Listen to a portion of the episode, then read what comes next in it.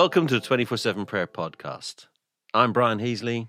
And I'm Hannah Heather. This is the first podcast that we've ever done together, and it's 24 7 Prayer's inaugural podcast series, uh, Stories from Around the Movement. 24 7 Prayer Stories from Around the Movement. And we are going on a 10 week journey where Hannah and I will be asking questions of people who are doing extraordinary things in very normal places, following an amazing God in a really radical way all around the world. And our hope and our passion is that these stories communicate something of what a prayerful life looks like and how a prayerful life is outworked in the day to day. It's mm, exciting. That's right. I love that. And what our heart behind this podcast is really that, you know, this isn't, we don't want people to tune in thinking, oh, we're going to hear a bunch of experts telling us their well crafted, curated content. What we really wanted to do was sit down and, and actually tell some raw and honest stories, like really kind of lift the curtain a little bit behind some, some people who are like amazing practitioners and they're doing incredible things. But just lift the curtain a little bit and say, you know, don't tell us necessarily even your best story, but could you tell us your most honest moments in prayer and, and what has saying yes to God led to in your life? We have laughed, we've cried, Mm. and we've uh, done everything in between. We haven't slept yet for any of the stories. No, maybe more shockingly is uh, Brian. How much sugar have you been having in your coffee while we've been recording these podcasts? Well, it's not a normal thing, but they had sugar cubes this morning, so I popped three in my coffee. And Three sugar cubes, you guys. Is it just me or is that a lot? I don't know what is a lot of sugar. I it was brown sugar. Brown sugar always looks like it's healthy. we're awake and we're there. yeah, we're excited to go on this journey with you guys. Amazing. And remember, like we're like Homer and Homer. Hannah finds that funny. But you know, like Homer's Homer's Iliad. That's like Hannah. I'm like Homer Simpson. we um, ask different questions and think in different ways, but same kind of outcome. Hopefully, between us, we have asked what you would want to ask. Yes. So, what you're about to hear is quite extraordinary, I would say. Would you agree, Brian? Deep, moving. I think you and I, when we were having this conversation, I found that I, you know me, a bit, I cry a lot anyway, but I found it quite moving. Mm. And this is it's a beautiful story from uh, Beirut, from Lebanon. Our friend Christelle, who's the director of 24 7 prayer in Lebanon, shares with us what it's like to live through a revolution and an explosion and still keep your faith. So Yeah. amazing. If you are at the minute going through a tough and challenging time, Yeah. I would suggest this this podcast will speak to your soul Mm. and bring you relief, encouragement, and the courage to keep going.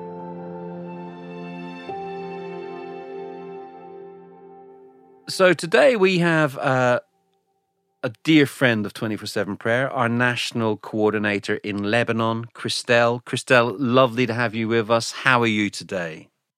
Hi, it's really great to have to be here. Um, I'm doing very well. How are you? I'm good. How are you, Hannah? Yeah, I'm doing good, thank you. Christelle, you're getting married in what, in two weeks? yes. So, even more amazing. Thank you so much for being here and taking the time to share with us today. We really appreciate it. Yeah, it's a pleasure. Christelle, could you just tell us a little bit about the context you find yourself in? Explain a little bit about Lebanon, Beirut, and what it looks like for you and for Christianity in general in that nation. The beautiful thing about my country is that to a certain extent we are free to worship God freely. So there aren't any limitations on how you worship, who you worship, which is very beautiful. And there's uh, freedom to share about your beliefs um, in most of the areas. Let's say it like that, because in some areas it's more difficult. But in Beirut, it's very free. Mm, beautiful. I think it's the only country actually in the Middle East uh, where we have this freedom. Wow. And do you meet opposition? Is there a, you know, obviously I, I was out there last year and you hear the call to prayer and we realize that there's, is it probably a majority Muslim nation? And w- do you get opposition even though like you're free from in a government sense and all of that? Is it, is it challenging or do you just have to be careful? Uh, it depends on the area you're in and who you are talking to. So there are extremists in any religion, and like everywhere you can you can face uh, some opposition. Uh, but most of the time, especially if you're in Beirut, which is um, a very a city that's more open to people, uh, you can have free conversations with people. Uh, but in areas like uh, the suburbs of Beirut or even in the in the cities that are like Tripoli in the north or Saida in the south, you feel like there's more pressure to keep your religion to yourself. So in those areas, the church is a bit more shy, but it still has the freedom to share about the gospel, but they need to be very careful. So, for example, this it's actually a story that's told a lot in Saida here, uh, where I am right now. Okay. There was a a church here in Saida that shared the gospel all the time. So people would go out on the streets, they would um, distribute Bibles and Amazing. share people God's love with people. And at some point, someone came in and shot a missionary here. I think her name was Bonnie. And since then, the church closed down.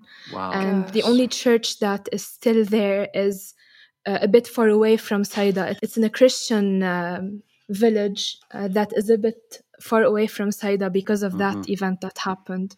wow. Uh, so that it's really hard to say. You can face opposition, of course, and Christians need to be very sometimes very careful. Oth- Other times, it's pretty free. So it's really hard to say. There's a a large spectrum. And Christelle, we know obviously um, a little bit about the sort of the revolution that began um, in October in 2019. Um, could you share with us a little bit about what on earth it was like to live through a moment like that in history, living in Beirut? And I believe you and your team actually like set up a prayer tent in the middle of Martyrs Square. Could you share a little bit about about that? Yes, in 2019. I don't really know what happened exactly Mhm. because everything started very suddenly. Mm. People went down on the streets, they would burn tires, close the close the roads. Some people got got stuck in their houses for a couple of days. Wow. And everyone, there were just young people on the streets, really crazy with everything that's going on. I think what started it was that the government wanted uh, people to pay uh, in order to use the WhatsApp. Wow. And this was the only app that was uh, just the communication through it was free. And so everyone went crazy because we, we pay a lot for everything else and we don't really get anything or we get very, very little. So I think that decision from the government just made everyone crazy. And then everybody headed down to Martyrs Square. Was it? There was. Mhm. Was it like close to a million people uh, uh, protesting for various things? Yes, so many people came from the south, from the north, from all over the country. Uh, Muslims, Christians, like everyone. It was crazy. It was the first revolution in years that didn't have like a political party Mm-hmm. Uh, like uh, in the middle or Wow. Wow. uh, or caused by a political party. Everyone was holding Lebanese flags. Like usually during revolutions that happened in the past, you would see an orange flag Yeah. or a green flag, or Mhm. like it dep- depending on the party that the people are uh, affiliated to. But in this revolution, everyone was people were fed up from the government, and we just loved that cry for justice. And so we went to the to Martyr Square where everyone else was setting tents and just chanting day and night and almost partying all time all the time. Mhm. Mm. And we we stayed there for I don't remember how, how how long, but yeah, we sat in the tent and we were praying and people were coming and worshiping with us and we shared um, about God and His love and His desire for justice, and it was just something that filled me personally with hope. Wow. That's an incredibly brave thing to do in the middle of a revolution to go to Martyr Square and set up a tent where people could pray. Yeah. Were you scared, Christelle? Because we see, you know, we see the images on the news and we, you know, we see people coming in and attacking protesters mm-hmm. and wearing all yeah. black and like it, it, it looks Yeah. really scary. Were you scared sitting in that tent praying?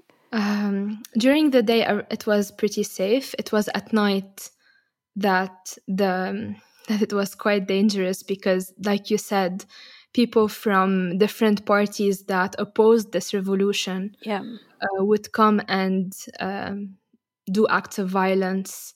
Many many died. They were shot. So they would advise us not to stay at night. So after a certain hour, we weren't advised to stay there. Mm. Did you go home? Yes, Good. it was really scary. Like at night, especially like girls alone, we wouldn't like people wouldn't allow us uh, to stay alone because uh, it was very dangerous and very unexpected. it sounds terrifying. Wow. And Christelle, just give us an idea of how it, other than terrifying, and I guess that's kind of mixed up with a sense of hopefulness for your country and your nation. Yeah. You're trying to get people to pray in the middle of that. Just can you somehow unpack a little bit and feel free to take your time about how you actually felt and how, how it felt to do that then? I honestly, one of the things that I deeply felt was that it it was it felt like God was revolting with us. Wow. Like there was there is so much injustice and so much pain that's been uh, like just layers and layers of pain from the past, from our the generation of our parents that was passed down to us and that we will probably pass on to our children. There's just so much injustice, Hmm. so much. And so going there as just one people um, and just offering some real hope because I I know that every Lebanese person who went there felt hope.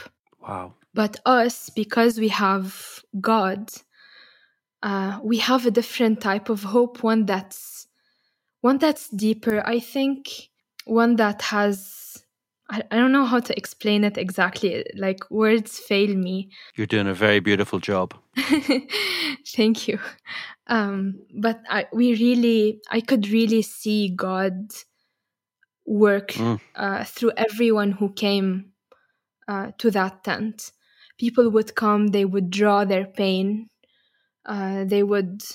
there was this one boy who came in, and um, he was just drawing some some just shapes, weird, weird shapes, and there was a cross at the middle. And I asked him, What are you drawing? He's like, That's a maze. And I'm here at the beginning. And I know that God is in the middle and I want to get to God. It's beautiful. This boy, this boy, I think he was from Tripoli and he had never met Christian people before. I think he was in a family that didn't really mix with Christians. hmm And so this revolution or this uh, gathering in this one place, it allowed us to reach people. It allowed us to reach people with hope that they wouldn't have gotten otherwise. Yeah. Wow. It's amazing how God can use even the most um, surprising and chaotic situations almost to actually bring hope. Isn't that just like God? And and and Christelle, obviously, it probably didn't pan out like everybody wanted. It didn't end up, you know, there wasn't the full scale change and all of that. And we know that your government continued to be inept and not Mhm. particularly good at what they do.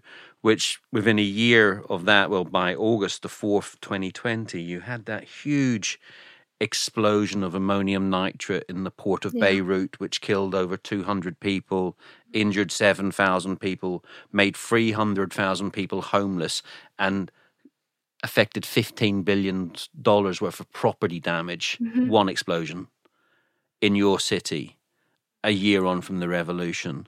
Crazy, right? Super crazy. How do you go from like the hope of a revolution to the despair of an explosion. Wow. I still, I'm still trying to figure that out. Yeah. It's very heavy. Yeah, we were, we were very disappointed when nothing happened after the revolution. People tried to create parties that were different from the political parties we had before, but that failed. And I think the explosion was, I think that's the worst thing that's ever happened to me or to Beirut. We still, like me and my sister, we were. Um, we were in the city when it happened, and I know I was affected, but my sister was so much more affected. And it just breaks me because she's a young person who just who has life before her and she still has flashbacks and I know that so many people also have that. Yeah, I, I really don't know what to tell you. No, it's fine. We we love hearing your voice uh, and listening to the hope that you have, but we understand also the trauma you experienced. Where where was Jesus in all of this? You know, it's it's hard to say this, but only 200 died that day because if it wasn't for God, I think thousands would have been dead. If you hear the stories of the people, so we went after the explosion, we went down on the streets to clean and help and listen to people. And you wouldn't believe the times we heard like this type of story. Like, I often nap here, like, I nap here every day. But that day, I decided not to nap here. Mm. I was supposed to be in Beirut that day, but I decided to stay at my parents' house in the village for a day longer. They, there are thousands of stories like this. And people would come to the place where they should have napped or to their house and it was destroyed. So, like, I, I really do believe that God saved so many lives that day. So many. Yeah. Thank you. And I realize we're asking you some quite we've gone quite deep here, Christelle, quite quickly, and I'm really Yeah. grateful to you for your honesty. And you know, honestly, the stuff that you're saying right now, it's going to help people. It gives people an insight. Yeah, thank you. How like. I was going to say, I was always going to say, why are you still a Christian? But I, I know why you are still a Christian. But, you know, how do you, how do you, I mean, I remember a few years ago we were talking and you told me there was a, there was a minor kind of like little Hezbollah vibe going on. It's probably more than a vibe actually. And there was a man running up and down your street with a rocket mm-hmm. launcher. And I remember you were, it was during lockdown, but I mean, you wouldn't have gone out anyway if it hadn't been lockdown. But how do you, in the midst of that kind of life, you know, how do, how do you keep going? How does, how do you maintain a prayer life? How do we, you know, because there are people who'll be listening to this who will be living in challenging situations. And, and it's easy for me, Brian Heasley, 55 year old middle class man living in England to go, oh, this is what you need to do. That's what you need to do. Whereas you have lived through some stuff that I will never experience. So there are people out there who'd love to hear how do you keep going as a Christian in the middle of all of this, Christelle? I really pray that you never experience this. but um, I think at times like these, faith is all that's left. And God is mm. all that's left. Because when something like this happens, especially in Lebanon, especially in this country that's, it feels like it's always standing on a cliff and anything could tilt it and it could fall. So when something that like that scary happens, our future is kind of like it, it instantly freezes because you don't know what the next minute will bring. If it will escalate or not um, will a war start? Who knows? Should i stay home or should i leave to the village or a safer area? And you don't have any any any answers. Yeah. so the only thing that you can turn to is someone who is sovereign, someone who knows, who can see everything, and someone that you can trust that will guide you and take care of you. And that's God. And I think that even though these are really difficult situations that I've gone through and my people have gone through, but for me personally, it helped me cling closer to God and draw nearer to Him. So good, such good wisdom. He hasn't failed to encourage me and to strengthen me, and I'm super grateful. Amazing. I um I really love what you shared, Christelle, about the fact that Jesus is our hope and it's a different kind of hope. You know, then there's the hope in a revolution, the hope that things will change and um but that the hope that Jesus brings is this different hope. And I guess as you think ahead to um the future of 24 7 Lebanon? What are some of your hopes and dreams? And uh, something we've been asking people in this podcast series is, um, you know, what would a spiritual awakening look like in your context? Like, what would it look like for, you know, for God to be doing something, uh, you know, amongst you? And uh, yeah, what what are some of your hopes? When I imagine a spiritual awakening, I picture people who who go to prayer as a first response. So I see in the like the way I see the churches here, I love the churches here, but in general, prayer is just something that you do before you do something else. Yeah. Or you just stick it to something that you're doing, like, oh, I'm doing this beautiful ministry let's pray for a little bit. Yeah, we do exactly the same thing over here. yeah. So when I imagine a spiritual awakening, I just imagine people who are very aware of God, that prayer is something that we do. It's not something that we stick to something else we're doing. Yep. Wow.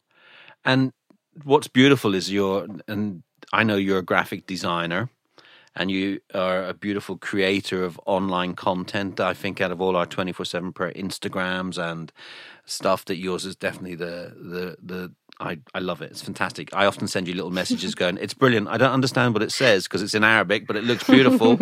but you've you've put some uh, you've you've shared some stuff about prayer online. I think you shared one reel, and it somehow ended up going into lots of different Arabic contexts. Yeah. That was quite surprising, but it, because I guess yeah, it's just surprising, but it's it's the, the beauty of this stuff moving around and and the fluidity of being able to get stuff into other nations. Can you just tell us a little bit about that? Yeah, that was a really fun reel for me to create because um, it kind of demystifies some things, but very subtly. So the only thing that I said that I think was difficult for people to accept was do you pray because you need to? Because it's a uh, it's a duty or it's something that you're forced to do?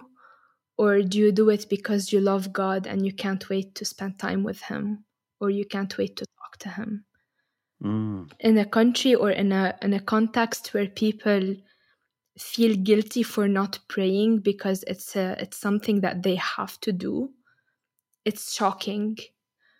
Uh, like God is not a friend; He is my almost like almost like a boss. Like He tells me what to do, right? And I want to please Him, so I obey.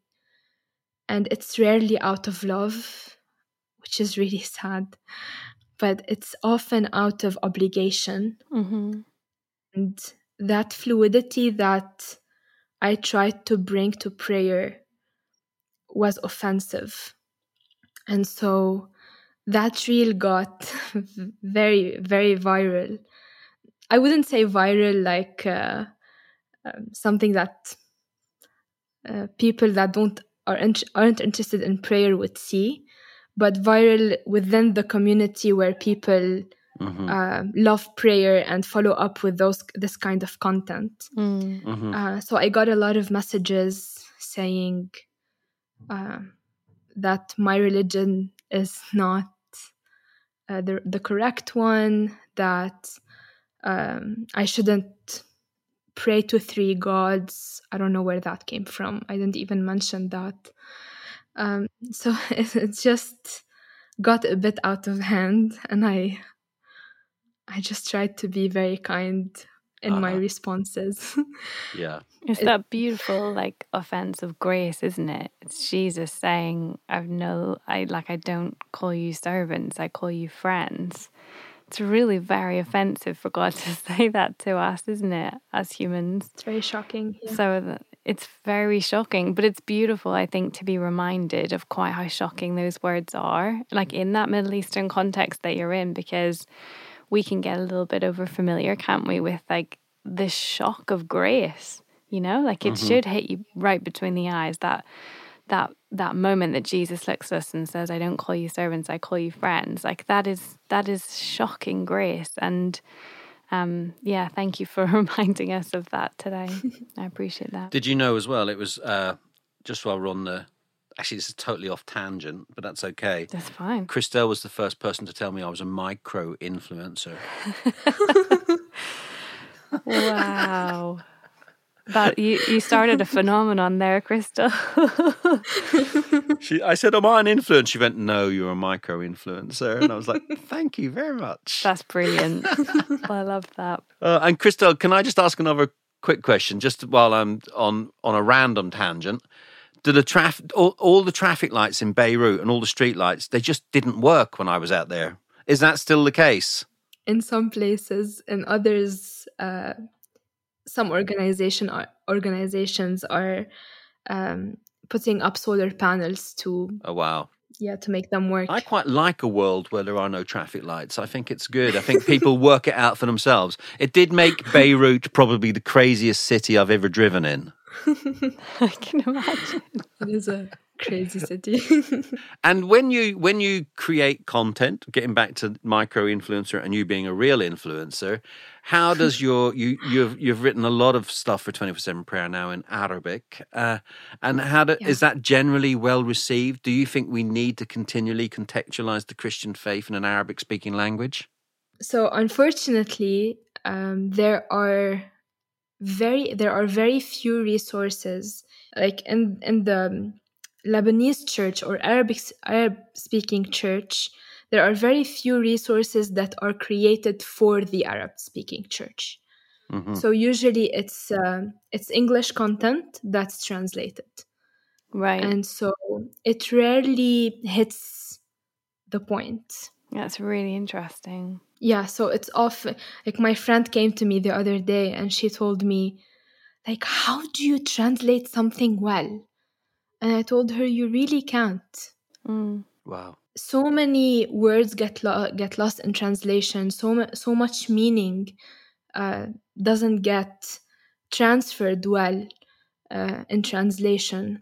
So I do think that the best way to reach an Arab church is to create Arab content from scratch. Amazing. And be inspired, maybe, of course, be inspired by what other people have done in different languages but adapt it, not just translate it. And that's something actually that I'm struggling with a lot. Mm-hmm. Because we we learn everything. Like our schools are in are in English. We have taught to think in English. So it's very difficult sometimes to to come up with something that isn't tainted if you want. I don't know, maybe tainted is a isn't the best word to use, but affected maybe by um, the English structure of things, the way you structure a sentence or the way you would express yourself. It's completely different. Yeah. And it's something I am really striving to to do and with my team. Yeah. Wow. That's amazing. Is to create content, yeah. And you do a phenomenal job on the 24 7 Prayer Lebanon website. You can see some of the, yeah, the great content you. you. create. So thank you for that, Christelle. Yeah. We, we have one question we've been asking everybody as we kind of draw these things to a close, and Hannah has it written down, and I've lost it on my pad. yeah, Christelle, um, we'd love to know um, as you reflect back on your life and your journey of faith and your journey with God, what is one experience of prayer that you will never forget? Something recently happened to me. Let me just share my experience and you can judge it. we're not judging it, we're just listening to it. Uh, I'm trying, I was trying to put a title on it, but it doesn't really fit in a title. So last year, um, I purposely took a class in order to meet more people and to make more friends. And through this class, I made a friend with a girl, and we became pretty close. It it was a good friendship. She was a bit weird, but it was really fun to to get to know her. And the more I gotten to know her, she started sharing some pretty dark things with me. I was very shocked at the level of detail that she would go into telling me her stories. And um, this girl faces demons almost every day. Like she dreams about them, she sees them at night, and I would get scared when I would listen to her stories. And I introduced Jesus to her multiple times, but she was just too scared wow. to get close to anything holy. And I just kept a relationship with her. I knew that she didn't want to be pushed. And then one day she came to me and she told me something that was really, really difficult. And I told her, you know, I could pray for you. Like, I could pray, I could fast for you. Would you like me to do this? And she's like, yes, please. And she had never asked me to pray for her before. So that was a big breakthrough. And so I started praying for her purposely and I would fast for her and I, I did that for about a week or so. And then towards the end of the week, I started wrestling with the idea like, should I? Should I stop? Should I not stop? It's just so disappointing. Nothing's going on. And then that day, she texts me and she's like, I had a dream. I saw Jesus in my dream. Wow. And she shared her dream with me, and it was just so beautiful and there were some things that I explained to her uh, that was some references from the Bible, from uh, the story of Noah, and she actually saw the cross. She saw Jesus. Wow. Amazing. And I don't think I've yeah, I don't think I've ever I've ever seen an answer to prayer this big. Like I didn't expect God to to show up this powerfully to her. Hmm. She is still on a journey, but she is getting closer every time. And this gives me a lot of hope. So, yeah, I think this is one of the stories that I could never forget. Wow, mm, amazing. It's absolutely. so beautiful. Christelle, just as we, we finish here, I just wondered if you could pray for us and I'd love you to do that in Arabic because I just think there's something yeah. prophetic in hearing that language on this podcast. Uh, so if you could pray, that'd be great. Mm-hmm. Yeah, amen. Of course.